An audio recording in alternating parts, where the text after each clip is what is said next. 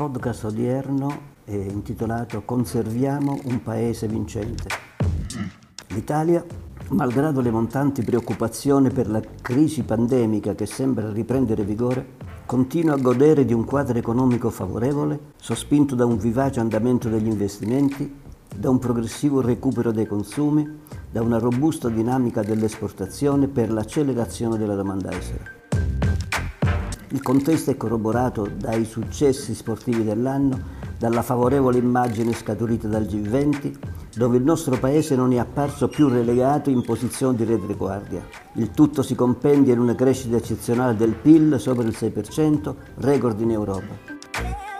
A questa situazione si contrappone un orizzonte incerto dovuto alla fibrillazione del mondo politico, che cerca di posizionarsi per guadagnare sempre più peso e potere di condizionamento in vista delle prossime scadenze elettorali, con in primis la elezione del Capo dello Stato, all'aumento del costo delle materie prime e la loro rarefazione sul mercato, alla transizione energetica con gli oneri che ne derivano, all'indice dell'inflazione che cresce, sei per cento in U S A, sopra il due per cento in Italia.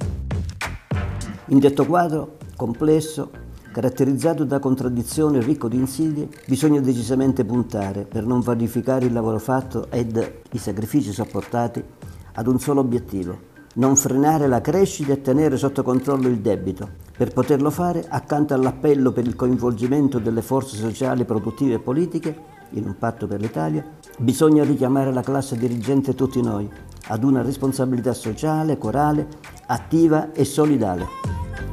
I segnali sono incoraggianti se, ed è di questi giorni, Bruxelles ha dato il via alla nostra manovra economica, per cui dovrebbero arrivare nei primi due mesi del duemilaventidue circa venti miliardi di euro, che è la seconda tranche del recovery plan.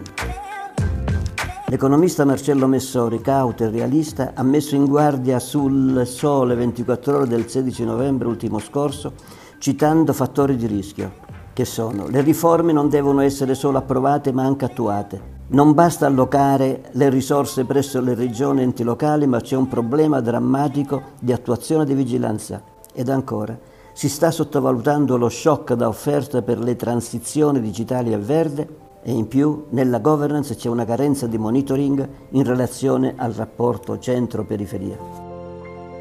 Circa la scarsa capacità realizzatrice, che è il secondo punto richiamato, e prendendo atto dell'affanno della macchina amministrativa, occorre ad esempio che il governo centrale intervenga come contributo urgente, per come è stato ventilato, con tecnici distaccati sul territorio, dal momento che le competenze non si inventano per decreto.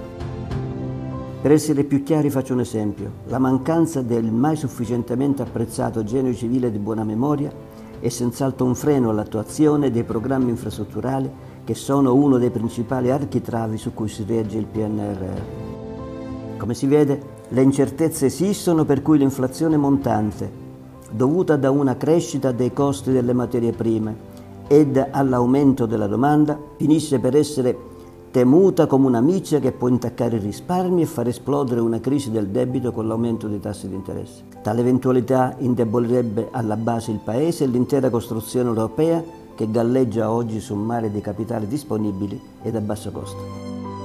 Comunque non scoraggiamoci, ma cerchiamo di dare un nostro apporto a quello che di buono sta facendo il governo Draghi. È l'unica strada da percorrere, pur nella dialettica democratica tra le parti. In sottofondo c'è la pandemia, che fa intravedere con numeri preoccupanti a livello europeo un orizzonte fosco. Una domanda a proposito: che fine ha fatto l'immunità di gregge? Il nostro Paese è in una situazione più rassicurante grazie alla vaccinazione, malgrado sia contrastate vivacemente dai Novax, che credono di avere capito tutto, gli illusi, prescindendo dalla scienza. In tale scenario piuttosto vasto voglio inserire i giovani, le future generazioni, alle quali è rivolta l'attenzione di tutti, giovani che rappresentano il mantra di tutti i discorsi e per il quale non c'è alcunché da obiettare. Una domanda sorge però spontanea: perché in questa stagione la nuova generazione, o le nuove generazioni, per le quali ci impegniamo, invece di aspettare che i nonni e i padri si facciano carico di tutto e scaricando su di loro la responsabilità del proprio futuro, non scendono in campo facendo sentire il peso della loro fresca determinazione e partecipazione? È opportuno al riguardo che i padri raccontino ai figli quel che è successo in Italia quando vennero bloccate, con sciopero ad oltranza per più di un mese, le fabbriche della Fiat, rischiando di mettere in ginocchio l'intero paese. Il quattordici ottobre millenovecentottanta è ricordato come il giorno della marcia dei quarantamila quadri a Torino, guidati da Cesare Romiti, che si mosse in chiave antisindacale questa marcia, affinché le fabbriche venissero riaperte. La protesta infatti era contro i picchettaggi che impedivano di entrare in fabbrica al di là di ogni logica. Il risultato fu che i sindacati furono costretti a chiudere le trattative, comunque a condizioni più che accettate. Da quella data in poi ci fu un altro film, con un'Italia che si rilanciava verso il futuro. I padri ci misero impegno e faccia. Lo facciano adesso i figli, che sicuramente più acculturati, spero stiano sentendo la delicatezza ed il pericolo del momento.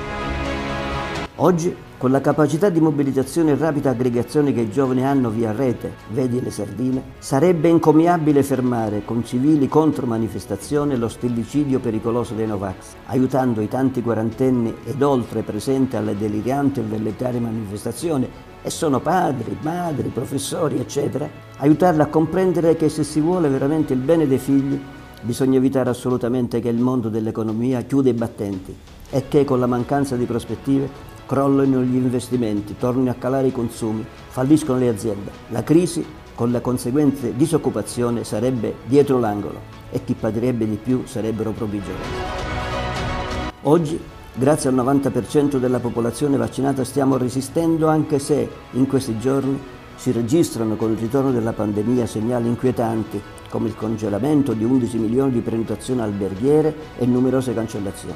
La stagione invernale per questo si preannuncia incerta. Se si va lungo questa strada, con l'ulteriore indebolimento del turismo, del terziario e toccando altri settori come il manufatturiero, la sfiducia nel futuro è lì e molti piangeranno. Giovani, scuotetevi e aiutate il Paese al grido libertà e vita. La storia, con un impegno alimentato dalla reciproca fiducia e dall'orgoglio di essere nel giusto e vincenti, vi sarà riconoscente ed il futuro sarà vostro.